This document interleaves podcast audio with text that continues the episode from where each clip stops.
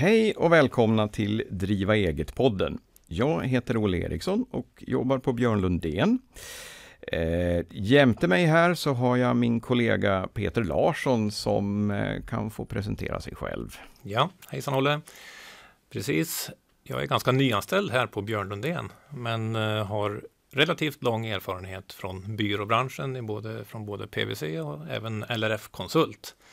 Eh, till dess har jag även jobbat Eh, några år på en familjeägd butikskedja. Det var väldigt nyttigt och lärorikt. Mm.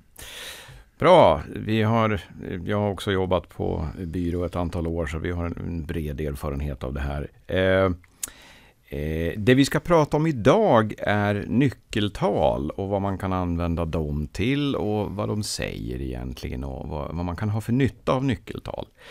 Eh, och nyckeltal det är väl egentligen kan man säga att man tar en ekonomisk siffra, gärna från resultatet kanske, och ställer den i förhållande till en annan ekonomisk siffra, kanske ur balansräkningen eller, eller hur många man har sålt av en viss vara eller någonting sånt där.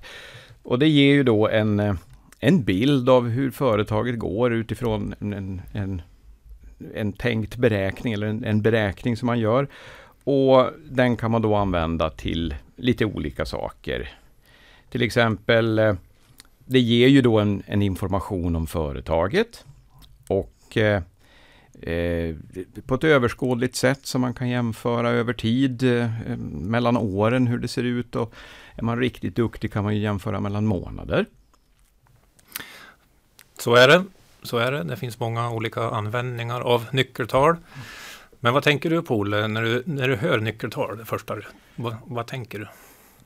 Ja, eh, det finns ju dels finns ju de nyckeltal som man i en årsredovisning till exempel för ett aktiebolag måste uppge. Det finns ju ett antal, eller ja, det finns väldigt få numera. Det är soliditeten egentligen som är väl den som vi eh, pratar mest om då, men vi, vi kommer till den vad den handlar om. Men annars så är det ju en, för mig liksom ett, ett sätt att, att få en bild av ett företag, se, kunna analysera vad är det vi gör i det här företaget. Eh, också möjligheten att faktiskt, för många av de här nyckeltalen finns ju antingen tillgängliga genom att man räknar ut dem, till exempel Statistiska centralbyrån räknar ut dem här. Så då kan man ju jämföra sig med sin bransch, alltså andra företag inom den här branschen och se, ligger jag rätt till i mina nyckeltal eller gör andra saker som bättre än vad jag gör eller är det så att jag är bäst i klassen. Ja, men så är det och det, det, det är nu det börjar bli lite intressant faktiskt. Man kan ju kanske eventuellt tycka att nyckeltal känns lite torrt och tråkigt ibland, men när man kommer in på de där aspekterna, då, då börjar det genast bli intressant. Hur, hur står sig min verksamhet mot andras? Um, och dylikt där då. Um, och hur ska man också agera då efter de här signalerna som man får? Tack vare de här nyckeltalen kan man säga. Då. Och det är också en väldigt intressant del i, i det här. Då.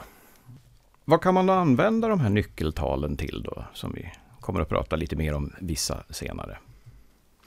Ja, man kan väl säga att det finns två huvudområden egentligen där. Dels så kan man ju mäta och analysera sin egna verksamhet där då. Vad har man för viktiga faktorer eh, som, som eh, man vill följa upp och agera utifrån i den egna branschen, egna verksamheten där. Är det några speciella nyckeltal som är extra viktiga för mig att följa?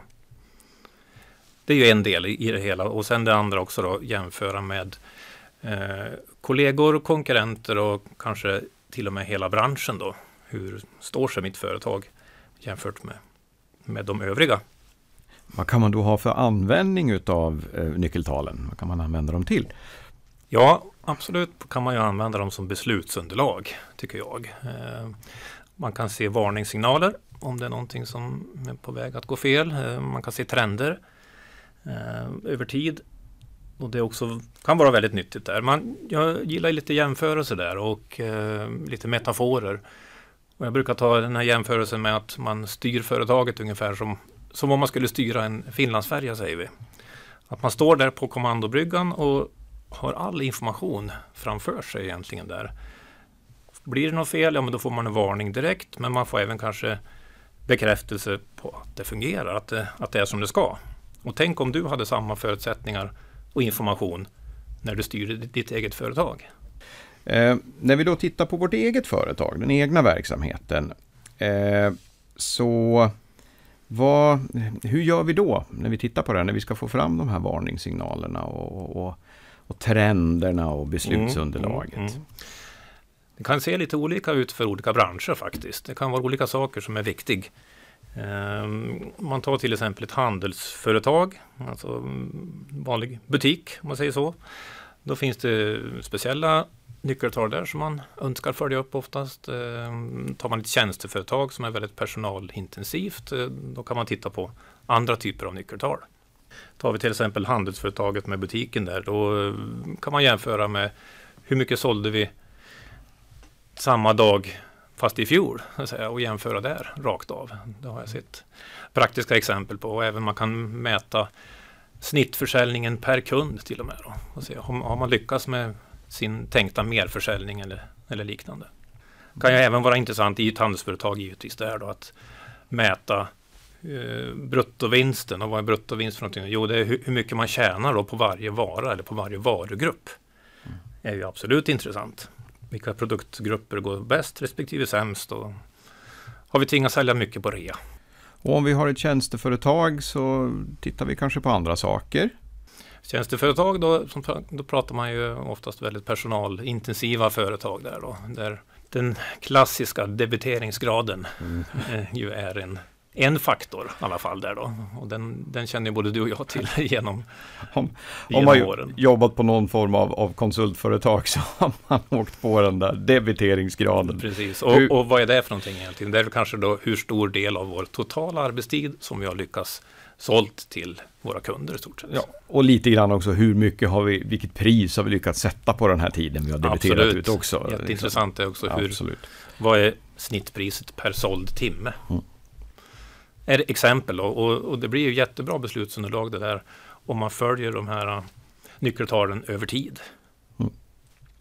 Om man nu har de här nyckeltalen och så följer vi upp dem och så ser vi att någonting förändras på ett sätt som vi kanske inte vill, alltså att vi har en bruttovinstmarginal som, som blir sämre och sämre eller någonting sånt. Va, va, vad skulle man kunna göra?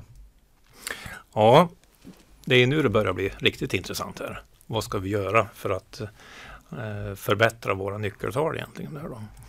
Och pratar man ett handelsföretag Ska vi höja priserna? Vad händer då med försäljningen? Ja, men vi kanske tjänar lite mer då per vara, men tappar vi då i försäljning istället? Eh, eller ska vi sänka priserna rent utav?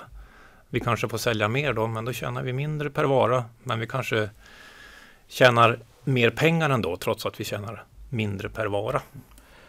Man kan väl också titta på kostnadsbilden till exempel. Alltså kan jag hitta en leverantör som kan leverera åtminstone likvärdiga varor som jag säljer men, men kanske till ett bättre pris. Absolut, det är kanske det enklaste sättet egentligen det är att hitta, hitta bättre avtal med sina leverantörer. Mm. Och det, det lades det ju stor tid på när jag jobbade på eh, det här handelsföretaget att hitta Precis. Kan man hitta samma sak i Kina jämfört med hemma i Sverige, ja då är den antagligen billigare. Mm. Kan man köpa större poster för att få ner inköpspriset och liknande. Mm.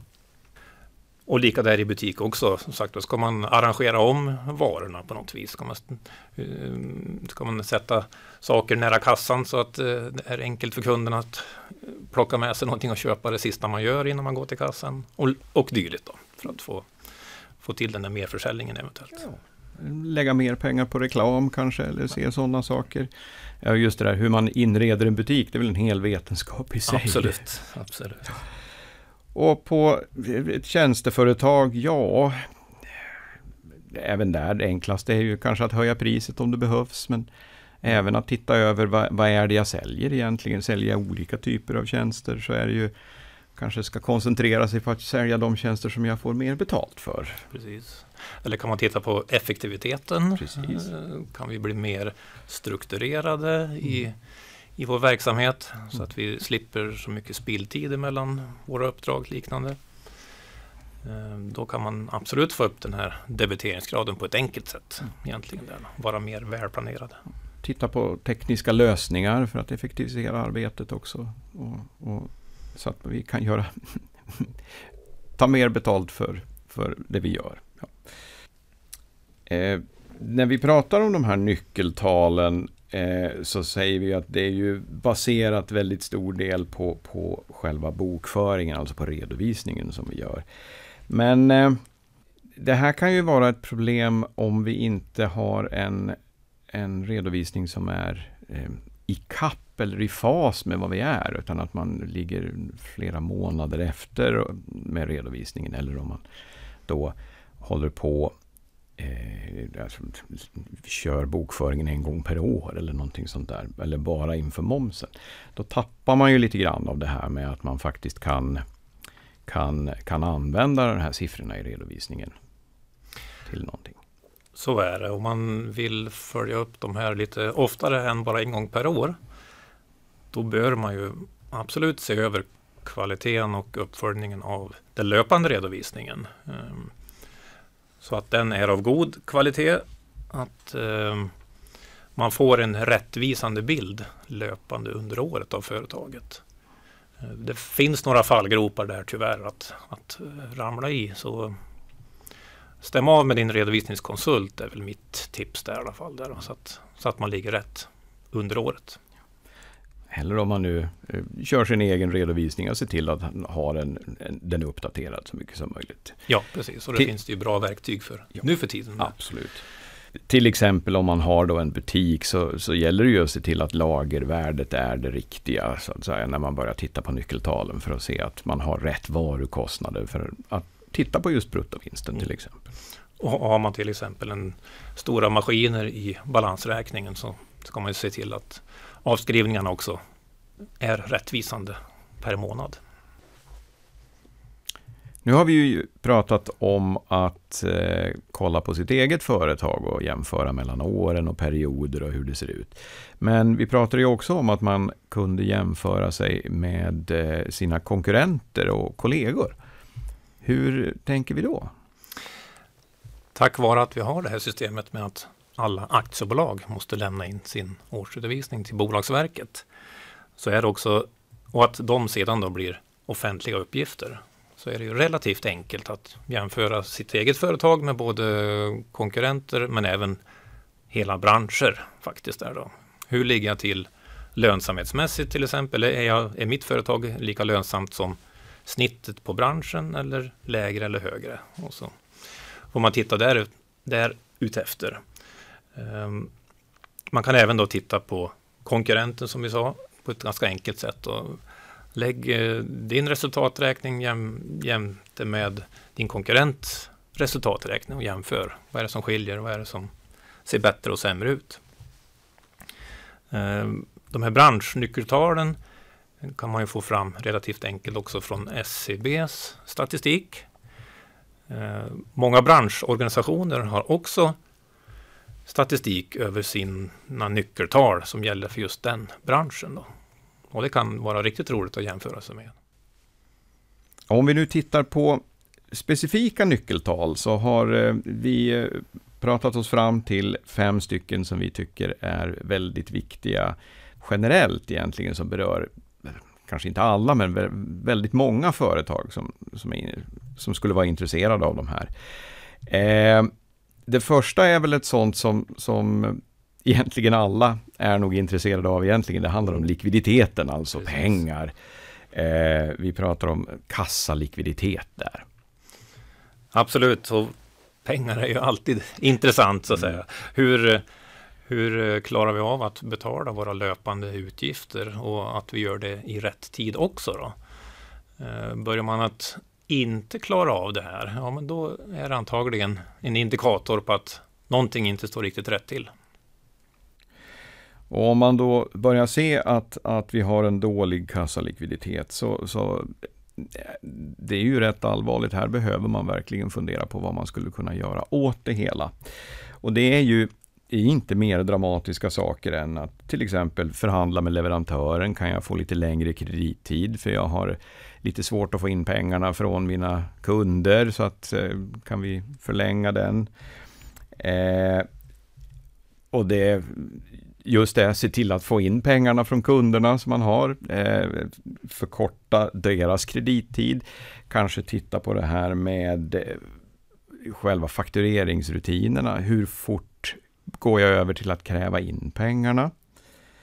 Eh, man kan ju också titta på det här kanske med factoring, alltså att sälja sina fakturer eller belåna sina fakturer för att få in pengarna snabbare. Eh, ja, man kan också titta kanske på det här med att minska minska lagret, alltså man brukar prata om kapitalbindning, men alltså se till att inte pengarna ligger bundna i, i varor eller maskiner eller någonting sånt här som vi inte behöver, utan omsätt det och ska ta, hämta hem pengarna. Och förhoppningsvis så är ju den här eh, svaga kassalikviditeten tillfällig. Och då är det ju ingen större fara på taket om man vet att det här kommer bara tillfälligt. Okej, okay, vi får lösa det med några åtgärder som vi pratade här om nyss. Eh, där då. Verkar det som att det är lite mer ihållande likviditetsbrist. Ja, men då får man nästan se över hela verksamheten. Varför är det som det är? Kan vi göra någonting åt det? Mm. finns ju en, den, den, gamla klassiska checkkrediten också, alltså att man går till, till banken och ber att få låna upp till ett visst belopp för att just täcka de här sakerna. Så man då förväntar sig att ja, men pengarna kommer att flytta in lite senare. Precis. Nästa nyckeltal vi tänkte prata om är soliditet eh, och det är ju ett av de nyckeltal som måste vara med i en årsredovisning, vilket gör ju att den är ju någonting som faktiskt alla företag, alla aktiebolag i alla fall, måste lämna. Så den kan man ju då titta på och jämföra sig med sina konkurrenter och kollegor. Men vad säger då egentligen soliditeten? Soliditeten är ju intressant, absolut. Man ser ju där hur stor andel av företagets tillgångar som inte motsvaras av skulder. Det brukar också beskrivas som företagets betalningsförmåga på lite längre sikt. När vi tittar på soliditeten, eh, vad skulle kunna vara ett bra läge? Finns det något, någon bra procentsats där man ska ligga eller, eller hur ser det ut egentligen? Mm. Också intressant för det skiljer sig från bransch till bransch där också. Eh, om man tittar på till exempel ett tjänsteföretag, då bör den ju ligga högt i den bästa av världar där. Eh, och det gör den normalt också där då, för där finns det normalt inte så stora tillgångar i form av maskiner och lager och liknande. Eh, tar man däremot ett fastighets bolag, fastighetsföretag som äger fastigheter. Då är det oftast stora tillgångar i balansräkningen men även de stora skulder om man har finansierat sina, sina fastigheter med lån som det oftast ser ut. Och för någon som har eh, inte bara tjänster utan kanske ett åkeri eller någonting sånt där så ligger det någonstans mitt emellan då kan man tänka sig kanske. Alltså att jag, jag har lånat till bilarna men jag har också finansierat genom att jag har sålt gamla bilar och lite sånt. Mm. Så att jag har en soliditet på ja, någonstans mellan tjänsteföretaget och fastighetsbolaget. Mm. Mm. Så att man måste, ju, man måste titta helt enkelt på vilken bransch man är i för att soliditeten ska för man ska kunna tolka soliditeten, vad, vad den visar för någonting om just det här företaget. Mm. Nästa nyckeltal vi tänkte titta lite grann på är rörelsemarginal. Och vad är det då för någonting? Då är vi inne på de här intressanta lönsamhetsmåtten egentligen här då. Eh, är mitt företag tillräckligt lönsamt? Är mitt företag lönsammare än konkurrenterna, än branschen? Är, är det här är ett bra mått på här. Utan, och här tar man ju då själva rörelseresultatet i förhållande till omsättningen. Så den, den visar då liksom, ja, vad, ja, vad som blir över i vinst till vinst egentligen. Då. Precis. Och här är det lite intressant också för den, den ovane egentligen här att, men vad är lönsamhet? Är en miljon kronor en bra lönsamhet? Ja, det beror väl väldigt mycket på hur stor beror- man är. Det Jag beror menar, ju på. för, för om jag hade ett, ett företag och sålde mina tjänster och fick en miljon över, ja, men jag skulle nog vara väldigt Precis. nöjd med det. Verkligen. Jajamensan. Men Men, men Volvo kanske tycker att, hörni, Lite, det här är lite jobbigt. Ja, precis. Så. Och därför så är det mycket intressantare att titta på sådana här relationstal istället då. Rörelseresultat i förhållande till mycket vi säljer för. Om jag då som, om jag har en miljon i min lilla enskilda, eller mitt lilla aktiebolag där jag är själv och jobbar och tar ut en bra lön och så tittar jag på mina konkurrenter och så har de bara en halv miljon. Ja, men Mm. då får man ju känna att, ja men Mm. titta, hej, det här går ju jättebra det. Och tittar man på de andra och de tjänar två miljoner, då får man väl börja fundera vad man håller på med Mm. egentligen. Mm. Vad, vad gör de som är bra? Mm. Kan jag lära mig någonting? Nästa nyckeltal är ju någonting som är väldigt intressant för ägaren i sig. Och då pratar vi om avkastning på eget kapital. Och eh, vad menar vi med det? Då pratar man där också om avkastningen på mitt satsade kapital som ägare här egentligen. Då. Är det här företaget bästa investeringen för mina satsade pengar här egentligen? Ger det tillräckligt bra förräntning på mina satsade pengar här? Eller är det kanske bättre att avsluta den här verksamheten, plocka ut pengarna, kanske satsa pengarna i värdepapper eller jag kanske vill köpa skog istället för de här pengarna. Att vi tjänar mer pengar där istället. Ja, som ni hör så bor vi ju där vi bor uppe i Hälsingland. Så att eh, en, en, den första vi tänker på när vi ska investera pengar är ju självklart i skog. Precis.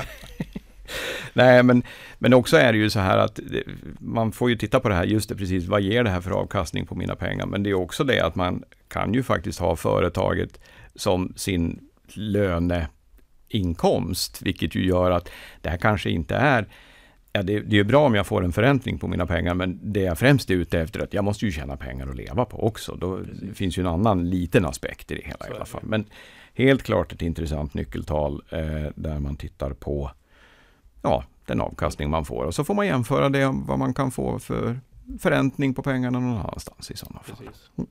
Nej, men ofta är det som du säger, första målet kan ju vara att kunna ta ut en marknadsmässig lön för det man gör.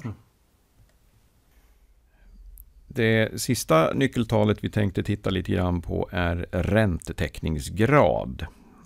Och det handlar som man hör här om att eh, titta på om man täcker de eh, finansiella kostnaderna, alltså räntekostnaderna man har i företaget. Det är ju extra viktigt om man har relativt höga räntekostnader i, ett, eh, i sitt företag. Eh, självklart ska ju resultatet täcka dem då för att ge en vinst på slutet. Det här nyckeltalet kan ju vara extra intressant också i fastighetsbolag som ju oftast har höga räntekostnader. Där. Och då, då bör ju hyresintäkter minus övriga kostnader då täcka givetvis de här räntorna på slutet. Som vi sa tidigare så behöver man ju vara säker, eller man behöver ha en bra kvalitet i redovisningen. Den behöver vara uppdaterad för att man ska kunna använda de här nyckeltalen eh, kontinuerligt under året helt enkelt för att se hur företaget går.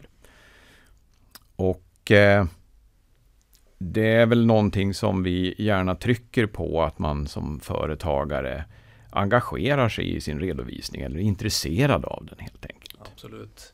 Jätteviktigt. Det, det, det tycker jag är ett bra tips eh, från våra år på redovisningsbyråerna här egentligen också. Att eh, engagera sig i redovisningen, få en grundläggande förståelse, förstå innebörden verkligen då i de här nyckeltalen också. Tycker jag är jätteviktigt. Eh, och förstå redovisningen att det inte bara är till för att beräkna momsen nästa månad utan att det finns jättenyttig information att få där också om sitt, för, om sitt eget företag. Och antingen då om man gör den här redovisningen själv så, så är det ju bra att man ser till att få den gjord eh, och hålla den ajour hela tiden. Och använder man sig av en redovisningskonsult så kan man ju alltså ställa krav på den att den ska att man vill ha rapporter och att man vill ha upp, re, uppdaterad redovisning eh, väldigt snabbt efter månadens slut till exempel för att kunna just titta på sådana här saker som nyckeltalet och, och eh, nyckeltalen och, och följa upp det och, och, så att man har möjligheten att fatta beslut och vidta åtgärder om någonting skulle börja ser lite konstigt ut. Mm. Och det är många som säger att ja, men jag, jag förstår inte redovisning, jag kan inte det här. Så lämnar man bort allting eh, till en redovisningskonsult, vilket kan vara bra som sagt var. Men det är relativt enkelt att skaffa sig den här grundläggande förståelsen också för egentligen alla företagare skulle jag säga. Och, och, så det är, det är vårt heta tips att engagera sig och skaffa sig kunskap. Och eh, även nyttja de här nyckeltalen utifrån eh, vad de säger, till exempel eh, vi pratade om likviditeten tidigare här, att, eller likvid, kassalikviditeten till exempel. Den kanske är väldigt viktig just när man startar upp sitt företag, kanske innan försäljningen har tagit fart. Då behöver man liksom hålla koll på var, var, vad har jag för pengar? Har jag, kan jag klara lönerna även den här månaden? Sen när företaget går bättre och bättre, man säljer mer och mer, så är kanske inte kanske man inte behöver koncentrera sig på likviditeten lika mycket. Då kanske det är andra saker, till exempel rörelsemarginalen som är det viktiga. Har jag rätt prissättning? Har jag rätt kostnader? Och, och, men att man håller koll på vissa saker ändå. Men, men just det här att man, man kan variera det här över, över tid, vad, vad som är det viktiga. Och eh, även då gärna plocka fram någon eh, som är kanske mer specifik just för det jag vill följa i mitt företag. Det vi pratar om det här med försäljning per dag eller i en butik eller hur mycket köper varje kund. Precis, precis. Och det är då man kan börja sätta mål kanske för det här året. Vill jag uppnå den här försäljningen eller den här lönsamheten? Eh, delmål på vägen. Fira när man har uppnått ett delmål. Då blir det riktigt roligt. Ja, precis. Och det är ju då man kommer liksom till sådana här med, kanske inte säljtävlingar, men ändå liksom att man har uppmuntrat personalen i butiken att vi ska försöka sälja så här mycket på en, dagen innan julafton. Då ska vi ha dubbelt mot andra dagar eller någonting sånt. Ja, tack så mycket Peter. Mm, tack själv. Det här var en eh, liten genomgång av nyckeltal och eh, det här finns det väldigt mycket skrivet om. Man kan läsa på nätet om det. Vi har eh, även böcker på BL faktiskt om, om nyckeltal och man kan titta på. Mm. Eh, det här har varit en poddsändning inom Driva eget-podden. Tack och hej!